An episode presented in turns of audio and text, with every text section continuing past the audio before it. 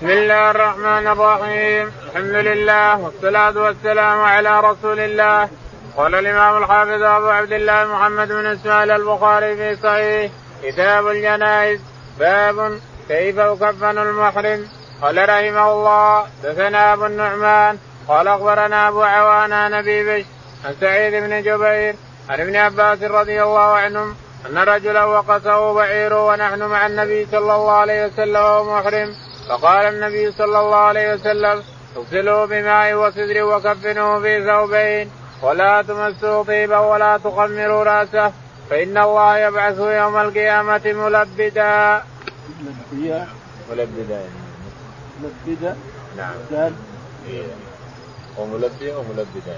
ملبد بسم الله الرحمن الرحيم الحمد لله رب العالمين صلى الله على نبينا محمد وعلى آله وصحبه أجمعين.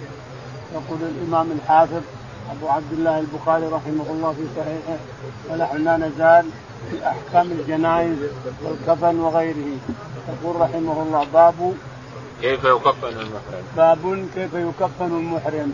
حدثنا أبو النعمان. أبو النعمان محمد بن الفضل عارم قال حدثنا أبو عوانة. أبو عوانة. قال عن أبي بشر جعفر. عن أبي بشر جعفر بن وحشيه قال عن سعيد بن جبير عن ابن عن عباس سعيد بن جبير رضي الله عنه عن ابن عباس رضي الله عنهما. يقول ابن عباس رضي الله تعالى عنه إن رجلا كان واقفا بعرفة الظاهر إنه ما هو واقف. الظاهر إنه تجري الإبل وزل عن الشداد عن الرحل وطاح على الأرض واندقت عنقه فوقفته راحلته. يقول إن رجلا كان مع النبي عليه الصلاة والسلام بعرفات فنزل عن راحلته واندقت عنقه إلى الأرض وصل إلى الأرض. من فوق الناقة وصل إلى الأرض فاندقت عنقه انكسرت عنقه فمات. فقال عليه الصلاة والسلام كفنوه في ثوبيه. يعني غسلوه خذوه في ثوبيه. الإزار والرداء احرامه اللي عليه؟ كفنوه فيها وغسلوه بماء وسدر ولا تمسوه طيبا ولا تخمروا رأسه أيضا. فإن الله تعالى وتقدس يبعثه ملبيا يلبي. لبيك اللهم لبيك. يطلع من قبره مع الناس يحشرون يلبي. لبيك اللهم لبيك لبيك وسعديك. والشهيد كذلك. الذي يقتل يدفن في ثيابه يبعث يوم القيامة كما هو. ثيابه هو الدم يفوح يفوح اللون لون الدم والريح المسك. هذا الاثنين يبعثون يوم القيامة على حالتهم التي معنى هذا أن الميت إذا مات وهو محرم في عرفات وغيرها أو في منى أو في خروجه محرم فإننا نغسله ونكفنه في ثوبيه الإزار والرداء ولا نحنطه ولا ولا نغطي رأسه وندفنه كما هو فإنه يبعث يوم القيامة يلبي يصيح لبيك اللهم لبيك لبيك. ومعنى هذا من الفقه أننا لا نكمل عنه. ما نكمل عنه لأن الله يبعثه يلبي ما دام يبعثه يلبي كيف نكمل عنه؟ ما يمكن. بعض الناس يقول يكمل عنه يعني الباقي من نسك يكمل. نقول لا ما نكمل. لأن الله يبعثه يلبي والتكميل كونه كملت حجته أو عمرته ما يمكن. فهو يبعث يلبي ما يكمل عنه. نعم. يقول صاحب الفتي والتلبيد جمع الشعر بسمغ أو غيره ليخف شعره. يقول ملبدا يعني إنه يكف يكف شعره. لا يكف شعره لكن ما وردت هذه إنما وردت في البخاري اللفظه هذه نشوف نشوف الغير البخاري ذكر هذا الكلام أو لا. نعم. هي وأورد المصنف فيها حديث ابن عباس المذكور من طريقتين ففي الأولى فإنه يبعث يوم القيامة ملبيا. كذا للمستولي وللباقين ملبدا. بدل ذلك شوف اللي الرواة رواة الملبد من هم ورواة الملبي من هم. روايتين عن ابن عباس رضي الله عنهما أن أن النبي أن الرجل طاح من ناقته وقال الرسول فإنه يبعث ملبيا بالياء وفي رواية بعض الرواة لحديث ابن عباس رضي الله عنه فإنه يبعث ملبدا وأعتقد أن الدال ما لها معنى نعم. قال رحمه الله دثنا مسدد قال دثنا حماد بن زيد عن عمرو وأيوب عن سعيد بن جبير عن ابن عباس رضي الله عنهم قال كان رجل واقف مع النبي صلى الله عليه وسلم بعرفة فوقع الراحلة قال أيوب فوقسته وقال عمرو فاقعسته فمات فقال اغسلوه بماء وسدر وكفنوه في ثوبين ولا تحنطوا ولا تخمروا رأسه فإنه يبعث يوم القيامة قال أيوب يلبي وقال عمرو ملبيا. يقول البخاري رحمه الله حدثنا مسدد. مسدد قال حدثنا حماد بن زيد. حماد بن زيد قال حدثنا عمرو. عم عمرو قال وأيوب السختياني. وأيوب السختياني قالوا عن سعيد بن جبير عن سعيد بن جبير رضي الله عنه عن النبي عن ابن عباس رضي الله عنهما أن النبي أنه قال إن رجلا كان بعرفة فوقع من راحلته فوقفته راحلته. يعني يندق عنقه هي تجري ونزل من الشداد على الأرض وصار على رأسه نزل على رأسه فاندق عنقه يعني انكسرت رقبته. الرقبة انكسرت. فأمرهم الرسول عليه الصلاة والسلام أن يكفنوه بثوبيه وأن لا يمس طيبا وأن لا يخمر رأسه فإنه يبعث يوم القيامة ملبي نعم. باب الكفن بالقميص الذي يكف أو لا يكف.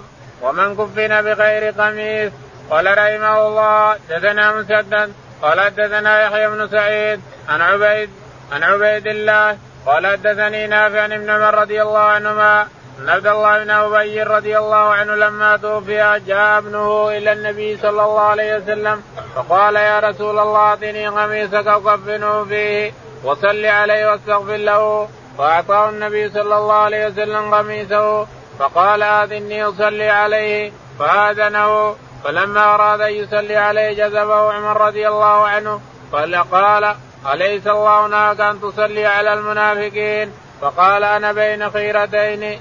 قال استغفر لهم أو لا تستغفر لهم؟ إن تستغفر لهم سبعين مرة فلن يغفر الله لهم. فصلى عليه فنزلت ولا تصلي على أحد منهم مات أبدا. الآية يقول البخاري رحمه الله باب الكفن بالقميص الذي يكف. آه باب الكفن بالقميص الذي يكف. يكف أو لا يكف يعني سواء مكفوف له حاشية مثل الحاشية كذا حاشية ومكفوفة. سواء له حاشية مكفوف أو لا ما له حاشية. قميص أحيانا يكف أحيانا يصير له حاشية وتكف واحيانا ما له حاشية. يقول البخاري رحمه الله حدثنا مسدد. مسدد قال حدثنا يحيى بن سعيد. يحيى بن سعيد. قال حدثنا عبيد الله بن عمر. عبيد الله بن عمر قال عن نافع عن ابن عمر. عن نافع عن ابن عمر أن النبي عليه الصلاة والسلام دعاه مات عبد الله بن أبي بن سلول رئيس المنافقين. رئيس المنافقين. فجاء ولد ولده من أصلح الصحابة ومن احفظ الصحابة يحفظ القرآن وصالح من الصالحين. تعالى الله وتقدم يخرج الحي من الميت. يخرج الحي من الميت. تعالى الله وتقدم. فجاء إلى الرسول عليه الصلاة والسلام والرسول يحبه يحب هذا. لما قال ليخرجن الأحد منه الاذن وأن قال أنت الأذل والله ما تدخل حتى يدخل الرسول. هذا في غزوة تبوك. مسكوا في الطريق قال والله ما تخش ولا تدخل حتى يدخل الرسول عليه الصلاة والسلام. فلما جاء إلى الرسول قال يا رسول الله أريد أن تصلي على أبي وأن تعطيني حقك الازار اللي تحتك. وكفنه فيه فنزع عليه الصلاة والسلام القميص اللي على وأعطاه اياه يكفنه فيه وجاء واستأذنه أن يصلي عليه قال آذنتك. فصلى عليه فجذبه عمر بن الخطاب رضي الله عنه. جذبه صلي على كافر منافق كافر صلي عليه. شفاعتك ما تقبل. قال إن الله خيرني. قال زدت قال استغفر لهم أو لا تستغفر. استغفر لهم أو لا تستغفر لهم. إن تستغفر لهم سبعين مرة فلا يغفر لهم. يقول فنازل فلما صلى عليه قد جذبه عمر ووافق القرآن. القرآن وجاء برأي عمر رضي الله عنه. وما أكثر ما ينزل القرآن برأي عمر رضي الله عنه. فنزل قوله تعالى ولا تصلي على أحد منهم مات أبدا ولا تقم على قبره. الله. ولا تصلي على أحد منهم مات أبدا ولا تقم على قبره. إنهم كفروا بالله. والشاهد أن هذه الآية وآيات كثيرة نزلت في رأي عمر بن الخطاب رضي الله عنه وأرضاه. لكن الرسول صلى عليه وبعد ذلك نهاه الله أن يصلي على منافق اطلاقا. ما عاد تصلي لا تقوم على قبره ولا تصلي على ولا تصلي على أحد منهم مات ابدا ولا تقوم على قبره قال رحمه الله حدثنا مالك بن إسماعيل قال حدثنا ابن عيينة عن عمرو أنه سمع جابر رضي الله عنه قال أتى النبي صلى الله عليه وسلم اتى الله بن أبي بعدما دفن فأخرجه فنفث فيه من ريقه وألبسه قميصه. يقول البخاري رحمه الله حدثنا مالك بن إسماعيل مالك بن إسماعيل قال حدثنا ابن عيينة ابن عيينة قال عن عمرو بن دينار. عن عمرو بن دينار. عن جابر بن عبد الله. عن جابر بن عبد الله رضي الله عنه قال قال اتى النبي صلى الله عليه وسلم عبد الله بن أبي بعدما دفن فأخرجه يقول إن النبي عليه الصلاة والسلام جاء إلى عبد الله بن أبي بن سلول علشان تربية ولده. لأن ولده يبكي مات على أبوه. فأتى الرسول عليه الصلاة والسلام إلى قبره واستخرجه وتفل بفمه. تفل الرسول من ريقه بفمه لعل لعل أو بعد. الله أعلم ما الحكمة في هذا. لكن الله نهى أن يصلي عليه أو أن يقوم على قبر أحد منهم. أن يصلي على أحد منهم أو يقوم على قبره. فتفل أو ما تفل ما ما ينفع. لأن الرسول عليه الصلاة والسلام شفاعته محدودة. قد لا تقبل على الكافر. الشفاعة أن نصلي على الميت نشفع له شفاعة. فقد لا تقبل الشفاعة للكافر. تشفع لكافر ما تقبل شفاعتك للكافر ما تقبل. حتى الرسول عليه الصلاة والسلام يشفع لكافر ما يمكن. ولهذا قال الله تعالى وتقدس لا تصلي على أحد منهم مات أبدا لأن صلاتك شفاعة شفاعتك ما تقبل على كافر. ولا تصلي على أحد منهم مات أبدا ولا تقم على قبره أيضا ولا تقف على قبره حتى الوقوف لا تقف على قبره. فالشاهد ان نهينا عن أن نقف على المنافقين إذا كان منافقا في حياته كلها. ومات على حالته فنحن لا نصلي عليه. ما نصلي على المنافق إذا عرفنا أنه منافق أنه يأتي هؤلاء بوجه ويأتي الكفار بوجه يأتي المسلمين بوجه ويحسنهم وأنتم وأنتم يذهب الكفار يقول أنتم الرجال وأنتم اللي كذا وأنتم المسلمين متخلفين ولا يدري والاسلام خلفهم ولا ولا. فهو منافق. ونعرفه بهذا ونعرف اصدقائه بهذا. فلا نصلي عليه إذا مات. اللي يعرفونه ما يجوز لهم أن يصلوا عليه نعم. باب الكفن بغير قميص قال رحمه الله دثنا أبو نعيم قال دثنا سفيان عن هشام بن عروة عن عائشة رضي الله عنها قالت كفن النبي صلى الله عليه وسلم في ثلاثة اثواب سحول قرصف ليس فيها قميص ولا عمامة. يقول البخاري رحمه الله باب الكفن في قميص بغير قميص بغير قميص حدثنا أبو نعيم. أبو نعيم الفضل. قال حدثنا سفيان. سفيان بن عيينة قال عن هشام بن عروة. عن هشام بن عروة. عن ابي عن أبي عروة بن الزبير. عن عائشة. عن عائشة رضي الله تعالى عنها أن النبي عليه الصلاة والسلام كفن في ثلاثة أثواب سحولية. من فرسف يعني من قطن. أثواب ثلاثة سحولية. كلها تكسوه كل الثواب اللي جاءت تكسوه من رأسه إلى رجليه ومن رأسه إلى رجليه ومن رأسه إلى رجليه. ما في مفصل. الشاهد أنها اتي بها من سحولية وهي مدينة بعدن مدينة قرب عدن بمقاطعه عدن. إلى الآن أظن اسمها سحولية أو أو تغير الاسم الله أعلم. فالشاهد أنه كفن بثلاثة اثواب من القطن. سحولية نعم.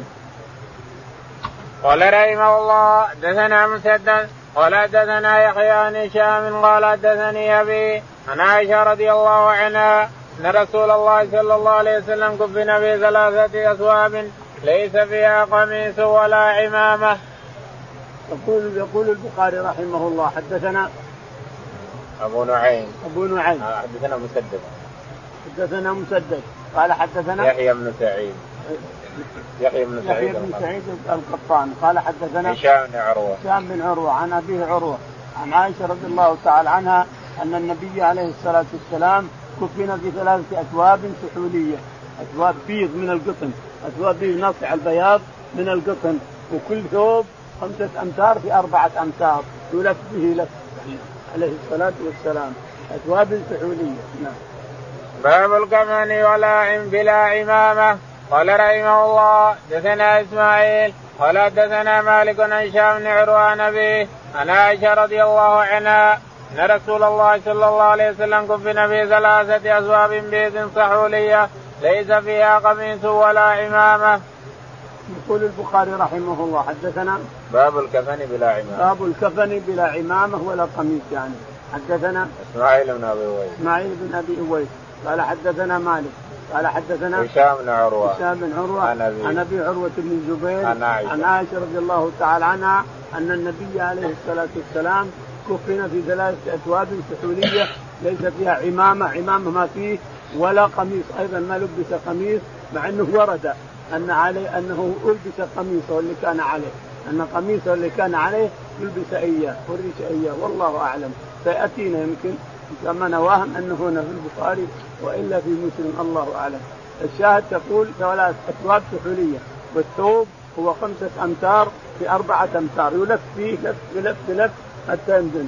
يربط مع رأسه هنا برباط ويربط هنا برباط ويربط هنا مع صدره برباط ويربط مع السره برباط ويربط مع الركب برباط ويربط مع الأقدام من و... من تحت الأقدام برباط. هذه الأربطة خمسة. خمسة أربطة سنه لكل ميت أن يربط خمسة أربطة. فإذا نزلناه في القبر ولا دخلناه اللحد فككنا الربط هذه. الربط عشان لا تنكشف لا ينكشف بس الميت. الربط الحزام هذا علشان لا ينكشف الميت وتنحل عنها الثواب الثياب تنحل إذا ما ربطت. فنربطها مع الرأس وحده ومع الرقبة وحده ومع الصدر وحده ومع السره وحده. ومع الوروك وحده ومع السيقان وحده تحت ومع الأقدام وحده من تحت الأقدام. نربط خمس ربطات فإذا أدخلناه القبر واستوى بالقبر حللنا الأرباط هذه. لأن خلاص يعني أمن أن تنحل. أمن أن ينكشف. خلاص ما دام وصل وصل اللحده أمن أن ينكشف خلاص. فنكفف نفككها لأنه قد تقعده الملائكة. فنفكك جميع الأربطة اللي ربطناه إياها. نعم. باب الكفن من جميع المال وبه قال عطاء والزوري وعمرو بن دينار وقتادة وقال عمرو بن دينار الحنوط من جميع الكفن. وقال إبراهيم يبدأ بالكفن ثم بالدين ثم بالوصية. وقال سفيان أجر القبر والغسل هو من الكفن.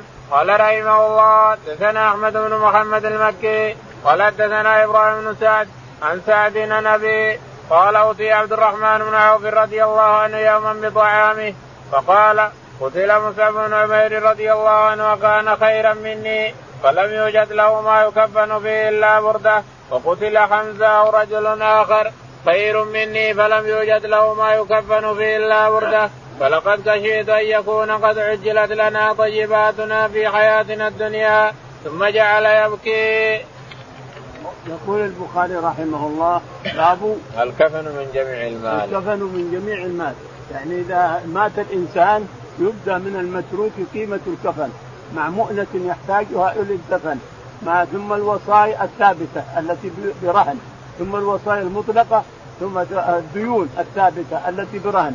ثم الديون المطلقة ثم الوصايا ثم وارث يلي فهذا مذهب ابن حنبلي يعني إذا مات الإنسان يبدأ من أول المال أول المال قبل يقسم المال قبل يتعرف يبدأ بكفنه ومؤونة تجهيزه وإذا ما ما يحمل إلا بفلوس يعطى فلوس وإذا ما يحفر له قبر إلا بفلوس يعطى فلوس وإذا ما يوارى عليه التراب إلا بفلوس يعطى فلوس وإذا اللبن اللبن اللي حط عليها الطوب ولا بفلوس بفلوس كذلك. كل هذا من رأس مال من رأس مال.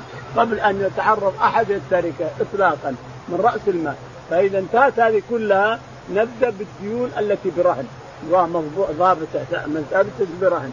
ثم بالديون المطلقة التي ليست برهن. ثم بعد ذلك الوصايا إن كان له وصايا. ثم عدا الورثة. ثم يقسم المال بين الورثة.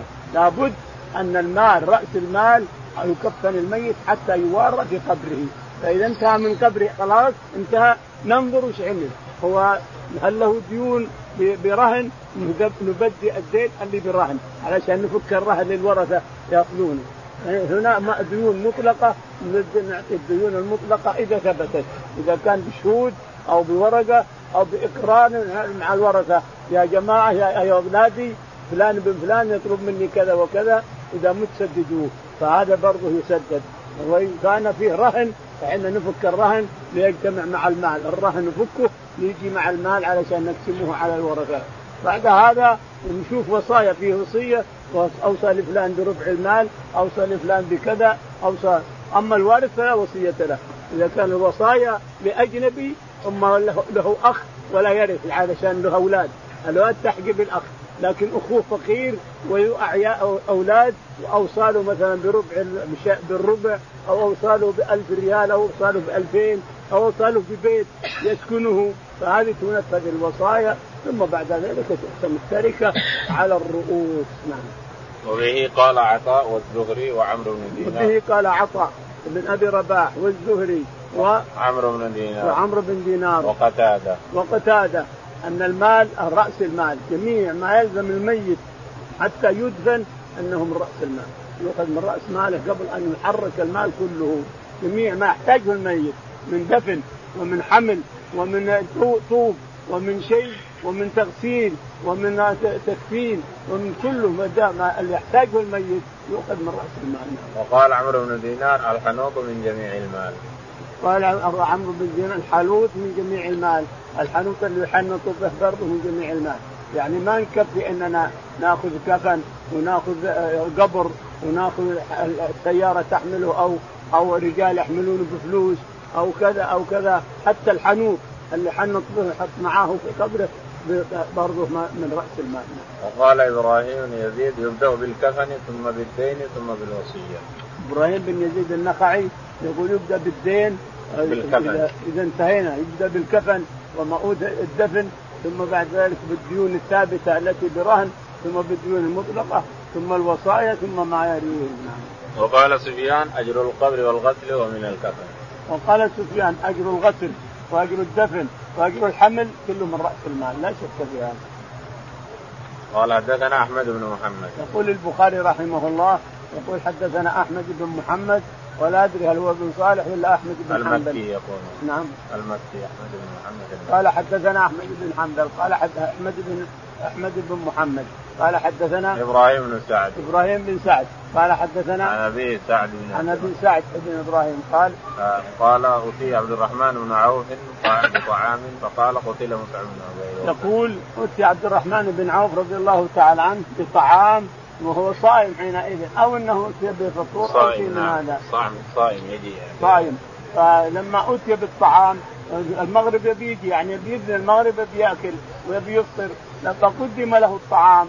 قال قتل مصعب بن عمير.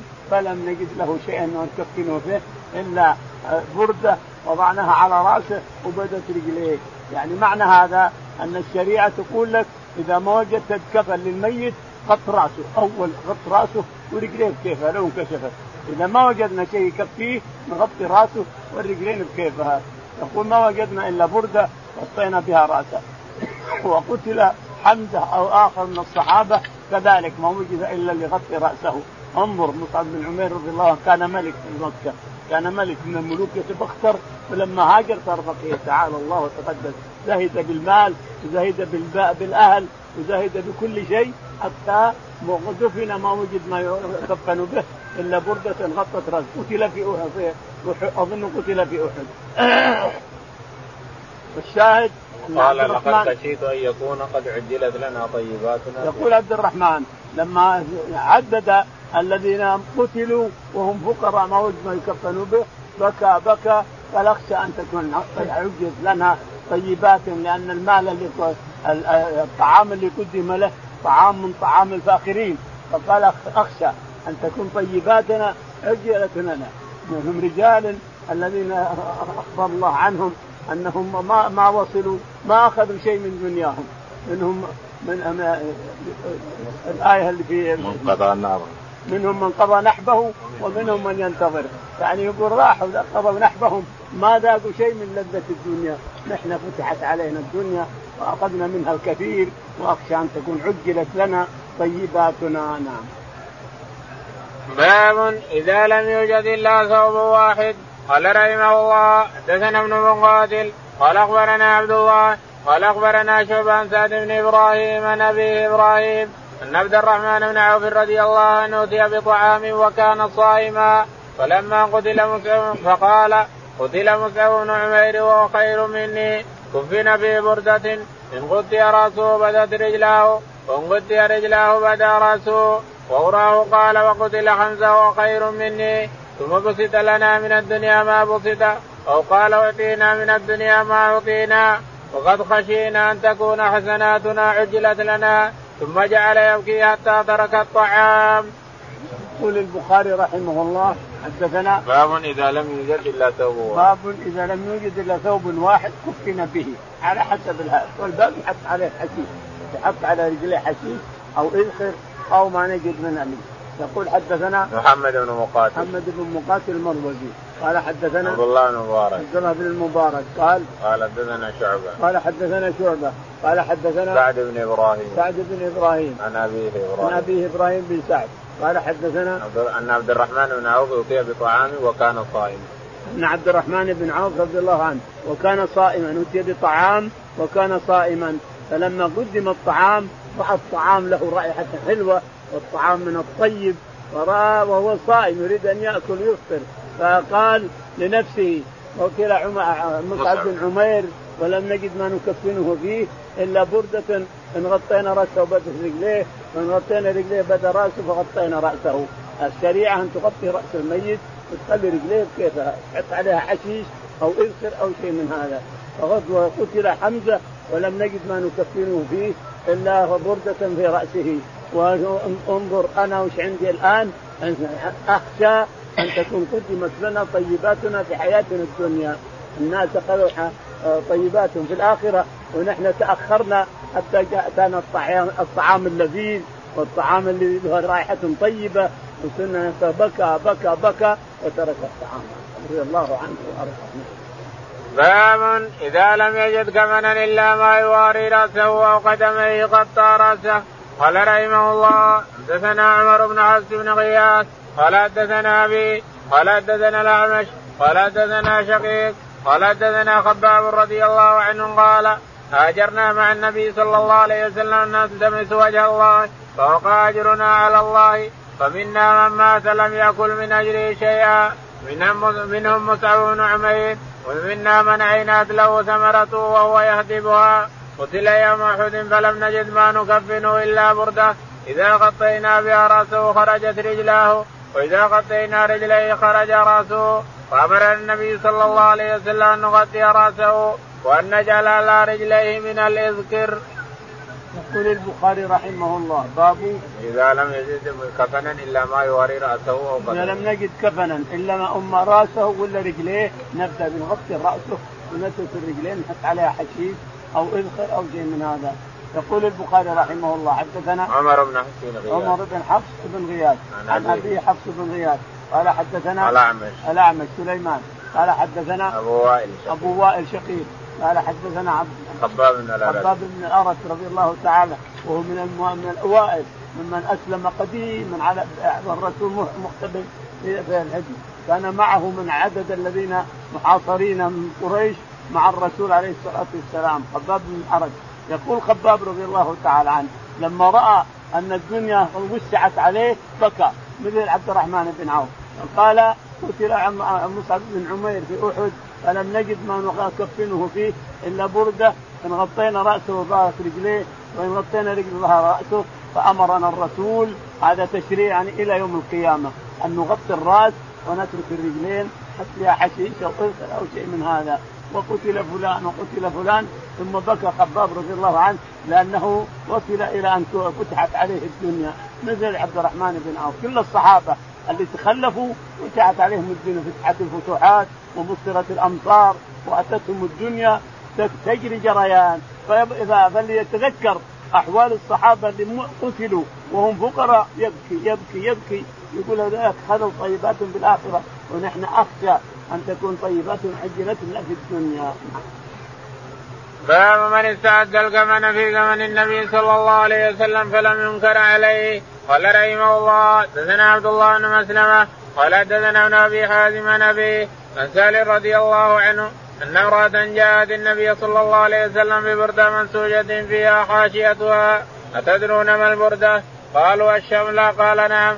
قال نسجتها بيدي. فجئت لاقصاها فاخذها النبي صلى الله عليه وسلم محتاجا إليها فخرج إلينا وإنها إزاره وإنها لازاره فحسنها فلان فقال اقتني يا ما احسنها قال القوم ما أحسنت لبس النبي صلى الله عليه وسلم محتاجا إليها ثم سألته وعلمت أنه لا يرد. قال إني والله ما سألته لألبسه إنما سألته لتكون كفني. قال سهل فكانت كفنة. يقول البخاري رحمه الله باب من استعد الكفن في زمن من استعد الكفن قبل أن يموت. من استعد الكفن يعني إنه تشريع أنك إذا حد إذا اشتريت الإنسان طاقة كبيرة خليتها عندك وصيت عيالك أو اهلك أنها كفنك جائز هذا. يعني تقدم الكفن لك الانسان وأنت حي. جائز هذا. حتى عندك في صندوق وإلا في مخبأ. خليه عندك. إذا مت ما يحتاج تروحون تشتروا من هذا الكفن وهذا الحنوط وهذا كل شيء عندكم. متى ما مت ولا تحتاجون إلى شيء من الشارع مرة واحدة. هذا من أجمل ما يكون. أن الإنسان يستعد للموت يشتري كفنه ويخليه عنده ويشتري الحنوط ويشتري الأشياء اللي يحتاجها. خليها عندك الانسان في الصندوق حتى تلاقي ربك. ثم يفعلون به ما ما يحتاجون. لو يموت بليل ما في تكاكين لو يموت بكذا كلش موجود عندكم. وهذا من أجمل ما يكون. يقول رحمه الله حدثنا عبد الله بن مسلمة. عبد الله بن مسلمة القعنبي قال حدثنا عبد العزيز بن أبي حازم. عبد العزيز بن أبي حازم عن قال أبيه عن, عن أبيه أبي حازم. قال عن سالم بن سعد. عن سالم بن سعد الساعدي رضي الله الرسول محتاج إليها والتي السحاب محتاج إليها ومبسوط منها. يقوم تسأله إياها وأن تدري إنه ما يرد سائل؟ الرسول ما يرد سائل. فغضب الصحابة رضي الله عنهم. أن ترد ما يرد سائل. وتروح تساله اياها وقد استحسنها. قال ما أريد أن البسها أريد أن تكون كفني. أريد أن تكون هذه اللي مست جسد الرسول تكون كفني. نقول إن الرسول عليه الصلاة والسلام قال نعم. فدخل عليه الصلاة والسلام ونزعها واعطاها إياه. يقول فصارت كفنه. يقول سهل فصارت كفنه. لما مات كفن بها نعم. باب اتباع النساء الجنائز قال رحمه الله دثنا قبيصة بن عقبة قال دثنا سفيان عن خالد عن أم الهذيل عن أم عطية رضي الله عنها قالت نهينا عن اتباع الجنائز ولم يعزم علينا. يقول البخاري رحمه الله باب اتباع النساء الجنائز. يعني ممنوع لكن الصلاة تصلي.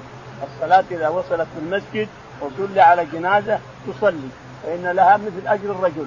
لها مثل أحد قراط مثل أحد والرجل له قراط مثل أحد والمرأة والرجل سواء. إذا حضرت في المسجد وصلي على جنازة تصلي عليها لكن تتبع الجنازة ممنوع. لعن الله زائرات القبور والمتخذين عليها المساجد والسرج. يقول حدثنا قبيصة بن عقبة. قبيصة بن عقبة قال حدثنا سفيان الثوري. سفيان الثوري قال حدثنا خالد الحذاء خالد الحذاء قال عن أم الهذيل حفصة عن سيرين. الهذيل حفصة بن سيرين. قال عن أم عطية. عن أم عطية رضي الله عنها من سيبة بنت كعب. قالت إننا منعنا من اتباع الجنائز ولكن ما عزم علينا. يعني لو بغينا نتبع ما عزم علينا لكن منعت خلاص. ما دام منعت يكفي منع.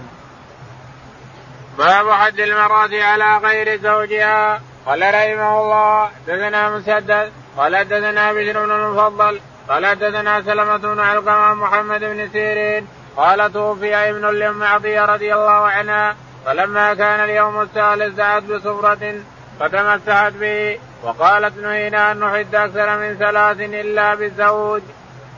يقول البخاري رحمه الله باب الإحداد على الزوج. على غير الزوج. على غير الزوج، الإحداد على غير الزوج، حدثنا مسدد مسدد قال حدثنا بشر بن المفضل بشر بن المفضل قال حدثنا سلمة بن علقمة. سلمة بن علقمة. عن محمد بن عن سيرين محمد بن سيرين.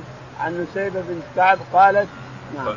قال توفي ابن لأم عطية رضي الله عنها فلما كان اليوم الثالث دعت بصفرة فتمسحت به. يقول محمد بن سيرين توفي ابن لأم عطية من نسيبة بن كعب الابن لها فلما مضى ثلاثة أيام ويوم حادة جاءت في اليوم الرابع ومست زعفران ومست طيب وتم. قالت إن الرسول عليه الصلاة والسلام نهى عن الإحداث فوق ثلاث إلا على زوج أربعة أشهر وعشرة أيام. الإحداث فوق ثلاثة أيام إلا على زوج أربعة أشهر وعشرة أيام.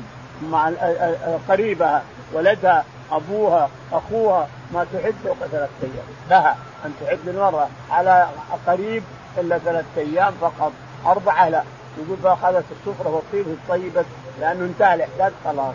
وهو ولدها. هذا قال رحمه الله دثنا الحميدي قال دثنا سفيان قال دثنا أيوب بن موسى قال أخبرني حميد بن نافع عن زينب بنت أبي سلمة قالت لما جاء نعي أبي سفيان من الشام دعت أم حبيبة رضي الله عنها بصفرة في اليوم الثالث ومسحت عارضيها وذراعيها وقالت إني كنت عن هذا لغنيه لولا أني سمعت النبي صلى الله عليه وسلم يقول لا يحل لامرأة تؤمن بالله واليوم الآخر أن تحد على ميت فوق ثلاث إلا على زوج فإنها تحد عليه أربعة أشهر وعشرا.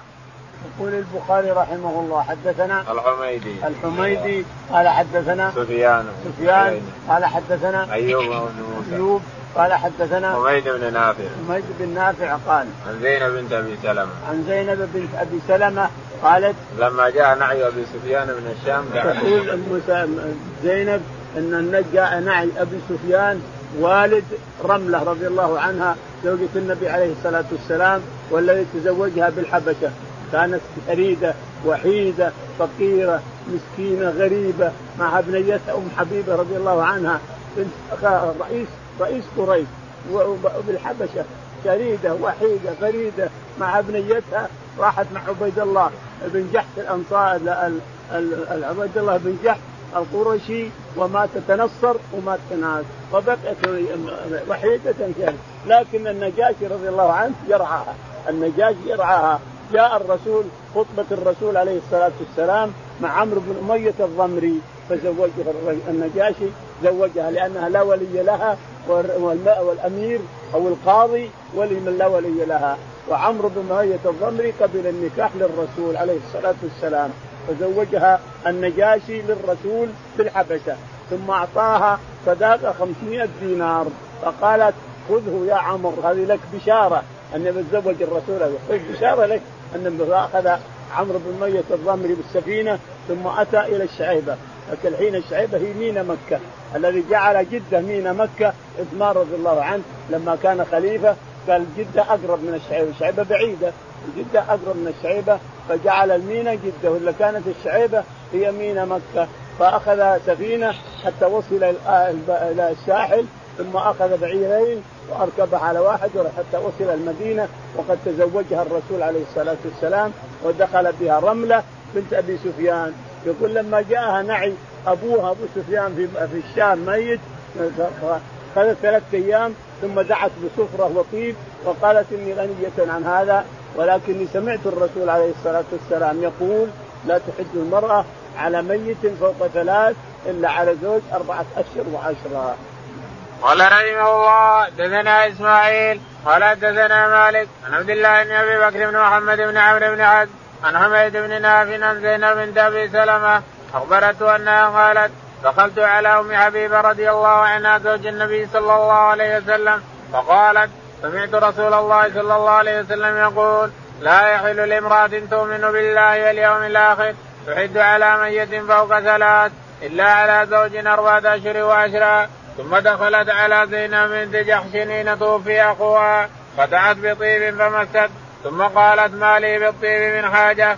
غير أني سمعت رسول الله صلى الله عليه وسلم على المنبر يقول لا يحل لامرأة تؤمن بالله واليوم الآخر تحد على ميت فوق ثلاث إلا على زوج أربعة أشهر وعشرا يقول البخاري رحمه الله مكررا ما سبق. حدثنا إسماعيل بن أبي إسماعيل بن أبي قال حدثنا مالك. مالك. قال حدثنا عبد الله بن أبي بكر بن محمد بن أبي بكر بن محمد بن عمرو بن حزم قال عن حميد بن نافع. عن حميد بن نافع عن زينب بنت أبي سلمة. عن زينب بنت أبي سلمة. أنها دخلت على أم حبيبة. تقول دخلت على أم حبيبة بنت أبي سفيان رضي الله تعالى عنه وقد مات أبوها بالشام.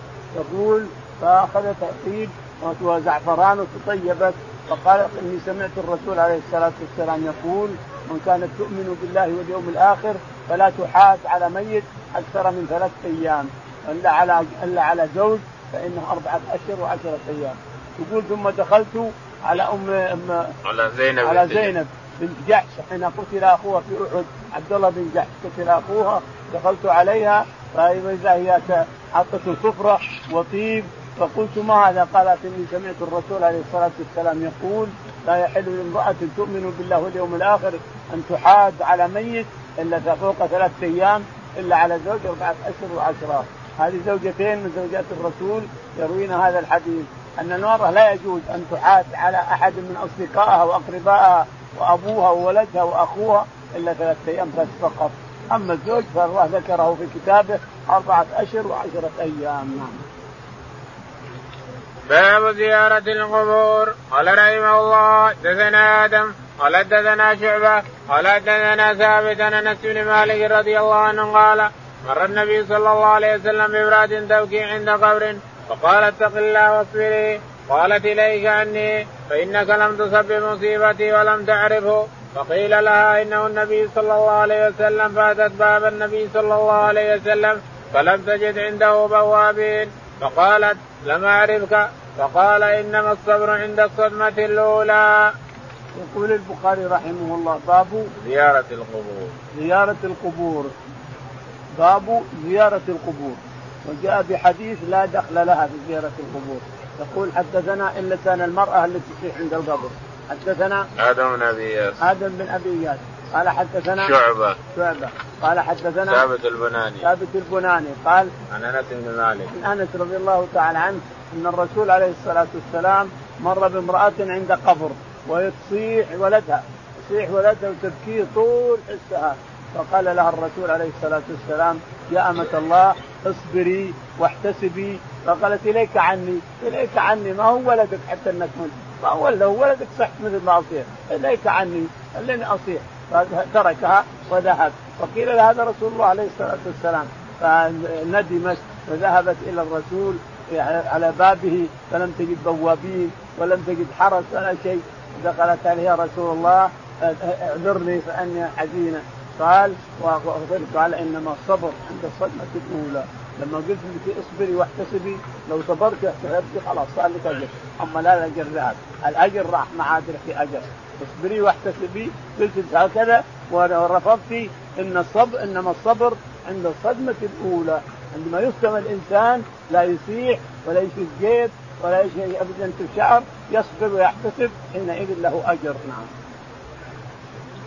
باب قول النبي صلى الله عليه وسلم يعذب الميت ببعض بكاء أهله عليه إذا كان النوح من سنته بقول الله تعالى قوا أنفسكم وأهليكم نارا. وقال النبي صلى الله عليه وسلم كلكم راع ومسؤول عن رعيته فإذا لم يكن من سنته فهو كما قالت عائشة رضي الله عنها لا تزر وازرة وزر أخرى وهو كقوله وإن تدم مثقلة ذنوبا إلى حملها لا يحمل منه شيء وما يرخص من البكاء في غير نوح.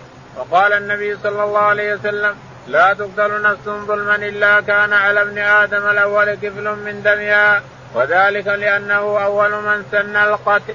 قال رحمه الله حدثنا عبدان ومحمد قال أخبرنا عبد الله قال أخبرنا عاصم بن سليمان عن أبي عثمان قال حدثني أسامة بن زيد رضي الله عنهما قال أرسلت ابنة النبي صلى الله عليه وسلم عليه ابنا لي قبض فأتنا فأرسل يقرئ السلام يقول إن لله ما أخذ وله ما أعطى وكل عنده بأجل مسمى فلتصبر ولتحتسب فأرسلت إليه تقسم عليه لياتينها فقام معه سعد بن عبادة ومعاذ بن جبل وأبي بن كعب وزيد بن ثابت ورجال. فرفع إلى رسول الله صلى الله عليه وسلم الصبي ونفسه تتقاقع. قال حسبت أنه قال كأنها شن. ففاضت عيناه. فقال سعد يا رسول الله ما هذا؟ فقال هذه رحمة جعلها الله في قلوب عباده وإنما يرحم الله من عباده الرحماء. يقول البخاري رحمه الله باب قول النبي صلى الله عليه وسلم يعذب الميت ببعض بكاء أهله يعني. باب قول النبي عليه الصلاة والسلام يعذب يعذب الميت ببكاء أهله ومعنى قول عائشة لا تزر وازرة اختها ولا يعذب بكاء يعني يستخلوا هو الناس يبكون يعذب هو يستخلوا هذا. هذا كلام عائشة وفهم عائشة. يقول عبد البخاري رحمه الله إن كان من طبيعته وسنته أنهم يبكون عن عن يعني من طبيعة هذه البلد أنهم يبكون على الميت ويصيحون عليه ويفعلون ويصيهم أو فإنه يعذب. وإن كان لا ما هو من طبيعتهم وبكوا عليه وصاحوا عليه فإنه يعذب. ليش؟ لأنه يجب أن يقول أن ينهاهم قبل أن يموت الا تبكوا علي، لا تبكي علي باكيه. قوله تعالى يا أيها الذين آمنوا قوا أنفسكم وأهليكم وقول الله تعالى يا أيها الذين آمنوا قوا أنفسكم وأهليكم نارا وقودها الناس والحجارة نعم. وقال النبي صلى الله عليه وسلم كلكم راعي ومسؤول وقال النبي عليه الصلاة والسلام كلكم راع وكلكم مسؤول عن رعيته يعني فمن أوصى فهو راعي ومن لم يوصي فهو راعي أيضا. اللي يوصي بالبكاء والمياه أو يوصي به أو ما ينهاهم قبل موته كلكم راع وكلكم مسؤول عن رعيته نعم. فإذا لم يكن من سنته فهو كما قالت عائشة لا تزر إذا لم يكن من طبيعتهم ولا من سنتهم فهو كما قالت عائشة يعذبون ببكاء أهله عليه. إذا لم يكن من طريقتهم ولا من عادتهم ولا من سنتهم فإن كان من طريقتهم ومن عادتهم ومن سنتهم فإنه لا يعذب. وإن تدعو مثقلة ذنوبا إلى حملها لا يحمل وإن تدعو مثقلة إلى إلى حملها لم يحمله شيء. وإن تدعو مثقلة إلى حملها لم يحمل منه شيء. ما حد يحمل عن أحد. الوالد لا يحمل عن ولده والولد ما يحمل عن ولده وليس أحد آخذ عن أحد تجد لا الوالد نافع ولده ولا الوالد نافع ولده. كل نفسي نفسي. يوم القيامة كل نفسي نفسي. الوالد يقول نفسي نفسي يا عيالي والعيال يقول نفسي نفسي يا أبوي وهذا يقول نفسي نفسي. كل نفسي نفسي كل مشتغل بنفسه. وما يرخص من البكاء من غير نوع. وما يرخص من البكاء من غير نوع. يعني بكاء بحزن وتحزن من غير ورحمة من غير نوع فيها أجر كبير. نعم. وقال النبي صلى الله عليه وسلم لا تقتل نفس ظلما إلا كان على ابن آدم الأول كفل من دمها. وقال عليه الصلاة والسلام لا يقتل إنسان إلا كان على ابن الأول ابن آدم الأول ولد آدم هابيل وقابيل وقتل أخوه هابيل وقابيل قتل أخوه فهذا لما قال كأنهم أخوه صاحب زرع وهابيل قابيل صاحب غنم إذا إذا أخرج زكاته قبلت نار كلت الزكاة. والعادة أن الذي مقبول عند الله تعالى وتقدس تجي نار وتأكل المقبول. اللي ما هو مقبول ما يجي شيء ولا يأكل شيء. فحسد أخوه وغضب عليه وحزن ليش أنت تجي نار وتأكل صدقتك وأنا ما يجي شيء ليش؟ هذا ما هو بيده. ولكن الشيطان حسن له ونفسه حسنت له قتل أخيه لأنه حسده. ليش زكاتك تقبل وأنا ما تقبل؟ ثم يقال الله أعلم. عن صحة هذا التاريخ أن هابيل ولد معه ابنة جميلة جدا وولد مع امرأة قبيحة بنت قبيحة. وكانت من عادة آدم عليه الصلاة والسلام أن المرأة اللي تولد مع هذا تزوج اللي, اللي ما ولدت معه. واللي ولدت مع هذاك تزوج هذا. اللي ولدت مع هذا ما تحله عند آدم عليه السلام. واللي ولدت مع هذاك ما تحله هذاك المو... الرجل يأخذ أخت هذه اللي ولدت معه في بطن واحد. وهذا وهي وهذا يأخذ أخت هذه وهكذا. هذاك عيه يقول لا أختي جميلة ما أخذ أختك. أختك وحشة ما أبغاها. أخذ أختي اللي ولدت معي. فرفض ونهاه آدم. قال ما يمكن. وسافر آدم وتركهم. فحصل ما حصل مما قص الله علينا تعالى وتقدس وقتل أخاه. وبعد ذلك أرسل الله غراب ولا ما يدري وش يسوي بخوه. ينقلوا على كتفه. ماشي يروح والطيور تحوم فوقه والحوش تحوم فوقه وناقل اخوه ميت. فلما فأرسل الله غراب تعالى وتقدس ليكون هو المصير دائما للناس أجمعين إلى يوم القيامة. فراى الغراب يحفر يحفر يحفر يحفر يحفر حتى وسع الحفرة ثم نزل غرابا ثاني قتله ثم دخل. الله الغراب اذهل مني وأحسن مني. اليس اكون مثل هذا الغراب. فحفر حفر حفر ثم دفن أخاه ووراه بالتراب. فلا يقتل قتيل إلى يوم القيامة إلا على الأول إثم هذا القتل. يعني كأنه قتل نفس النفس اللي تقتل عليه مثل أجرها نعوذ بالله. كل من قتل قتيلا عمدا فعليه وزرها. قال حدثنا عبدان ومحمد بن يقول البخاري رحمه الله. حدثنا عبدان. عبدان. ومحمد بن مقاتل. ومحمد بن مقاتل. قال حدثنا عبد الله بن المبارك عبد الله بن المبارك قال حدثنا عاصم بن سليمان. عاصم بن عاصم بن سليمان. قال حدثنا أبو عثمان النهدي. أبو عثمان النهدي. قال عن أسامة بن زيد. عن أسامة بن زيد رضي الله عنه. قال قال أرسلت ابنة النبي صلى الله عليه وسلم إليه ابنا لي قبض فأتنا. أسامة أرسلت زينب للرسول عليه الصلاة والسلام لها ابن وقبض الله روحه. عند القبض أرسلت إلى الرسول أن تعال علشان يخفف الحزن عنها هي. فقال لتحتسب وتصبر ولها أجر كبير عند الله. فعزمت عليها إلا يأتي. فقام هو وسعد بن عبادة ومعاذ بن جبل وأبي بن كعب ومن الصحابة رضي الله عنهم وحضروا البيت. فرفع إليه الطفل وهو يقعقع كأنه شن. الموت يقعقع إلى رقبته إلى هنا. راس الحلقوم. ولهذا إذا وصلت الروح الحلقوم ما يقبل له توبة. اللي ما تاب وصلت الروح الحلقوم ما تقبل له توبة.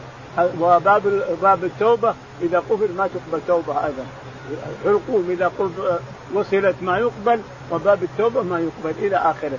فلما رفع إليه وهو كالشنة يقعقع روحه تجلد روحه. بكى عليه الصلاة والسلام. فقال سعد بن معاذ بن معا... سعد بن عبادة ما هذا يا رسول الله؟ قال نستحزن والدمع ينزل ولا نقول له ما يرضي ربنا ونحن هذه رحمة. إن الله يرحم الرحماء إن الله يرحمهم في الأرض يرحمكم يرحمكم في السماء إلى آخره. يعني رحمة. تنزل غصبا على الإنسان. تدمع عيونه ويبكي ولكن ما يؤاخذ به. كونه تدمع عيونه ويبكي. بينه وبين نفسه ما يؤاخذ به هذا. لأنه هذه رحمة من الله والدمع ينزل غصبا على الإنسان. ما يؤاخذ. إنما يؤاخذ على شق الجيوب أو نتف الشعر أو الزعيق الصياح. هذا اللي يؤاخذ عليه. نعم. وقال هذه رحمة جعلها الله في قلوب عباده وإنما قال هذه رحمة من الله في قلوب عباده. إن الله يرحم الرحماء قال رحمه الله حدثنا عبد الله بن محمد قال حدثنا أبو عامر قال حدثنا فليح بن سليمان عن هلال بن علي عن أنس بن مالك رضي الله عنه قال شهدنا بنتا لرسول الله صلى الله عليه وسلم. قال ورسول الله صلى الله عليه وسلم جالس على القبر. قال فرأيت عينيه تدمعان؟ قال فقال هل منكم رجل لم لم يقارف الليلة؟ فقال أبو طلحة قال فانزل. قال فنزل في قبرها. يقول البخاري رحمه الله حدثنا عبد الله بن محمد. عبد الله بن محمد قال حدثنا أبو عامر العقدي. أبو عامر العقدي عمرو يسمى قال حدثنا سليمان فليح بن سليمان. فليح بن سليمان قال حدثنا هلال بن علي. من؟ هلال بن علي. هلال بن علي. قال عن أنس بن مالك. عن؟ أنس بن مالك. عن أنس بن مالك رضي الله تعالى عنه أن ابنة للنبي عليه الصلاة والسلام ماتت وحضر الرسول عليه الصلاة والسلام والصحابة عند القبر وقال الرسول عليه الصلاة والسلام من منكم ما مس امرأته اليوم؟ من منكم ما قارف امرأته؟ يعني مسها اليوم. يعني ما منكم من منكم الذي ما نكح امرأته اليوم ولا تلبس بامراه فقال أبو طلحة أنا. قال إنزل إنزل. تقبلها يعني امسكها تقبلها إذا نزلناها من الشرشف خذها حطها بحفرتها. ثم بعد يطلع عاد ويدفن يدفن غيره. الشاهد قال من منكم؟ ما اقترف اليوم مع زوجته يعني ما قرب من زوجته. فقال أبو طلحة أنا رضي الله عنه فقال انزل وتقبلها اقبلها بيديك ووضعها في حفرتها ثم بعد ذلك يدفن غيره. نعم. قال رحمه الله حدثنا عبدان قال حدثنا عبد الله قال أخبرنا ابن جريج. فيه أن لو ما وجدنا أحد من أقارب المرأة وهي ميتة بين يدينا ولا وجدنا أحد نشوف الإنسان الصالح من الصالحين نخليه يتقبلها. مع إن بعض العلماء يقول إنها تحط حفرة ترمى بحفرة ما يصير هذه آدمية. لها مثل ما الرجال تلقاها واحد من المسلمين الصالحين حطها بحفرتها ثم تدفن يطلع وتدفن. نعم. قال رحمه الله دثنا عبدان قال دثنا عبد الله قال اخبر ابن جريج قال أخبرني عبد الله بن عبيد الله بن أبي مليكة قال توفيت ابنة لعثمان رضي الله عنه بمكة وجئنا لنشهدها وحضر ابن عمر وابن عباس رضي الله عنهم وإني لجالس بينهما أو قال أو قال جلست إلى أحدهما ثم جاء الآخر فجلس إلى جنبي فقال عبد الله بن عمر رضي الله عنهما لعمرو بن عثمان ألا تنهى عن البكاء؟ فإن رسول الله صلى الله عليه وسلم قال إن الميت ليعذب ببكاء أهله عليه. فقال ابن عباس رضي الله عنهما قد كان عمر رضي الله عنه يقول بعد ذلك ثم حدث قال صدرت مع عمر رضي الله عنه من مكة حتى إذا كنا بالبيداء إذا هو بركب تحت ظل سمرة فقال اذهب فانظر من هؤلاء الركب قال فنظرت فإذا هو صهيب رضي الله عنه فأخبرته فقال ادعوا لي فرجعت إلى صهيب فقلت ارحل فالحق أمير المؤمنين فلما أصيب عمر رضي الله عنه دخل صهيب يبكي يقول وأخاه وصاحباه فقال عمر رضي الله عنه يا صهيب تبكي علي. وقد قال رسول الله صلى الله عليه وسلم إن الميت يعذب ببعض بكاء اهله عليه. قال ابن عباس رضي الله عنهما فلما مات عمر رضي الله عنه ذكرت ذلك لعائشة رضي الله عنها فقالت رحم الله عمر. والله ما حدث رسول الله صلى الله عليه وسلم. إن الله لا يعذب المؤمن ببكاء أهله عليه. ولكن رسول الله صلى الله عليه وسلم قال إن الله لا يزيد الكافر عذابا ببكاء أهله عليه. وقال حسبكم القرآن ولا تزر وازرة وقالت حسبكم القرآن ولا تزر وازرة وزر أخرى. قال ابن عباس رضي الله عنهما عند ذلك. والله أضحك وأبكى. قال ابن أبي مليكة والله ما قال ابن عمر رضي الله عنهما شيئا. يقول البخاري رحمه الله باب تابع للباب. تابع حدثنا عبدان. عبدان قال حدثنا عبد الله بن مبارك. عبد الله بن مبارك. نقف عليه. إنه طويل. اللهم اهدنا فيمن هديت وعافنا فيمن عافيت وتولنا فيمن توليت. اللهم توفنا مسلمين. بالصالحين يا رب العالمين.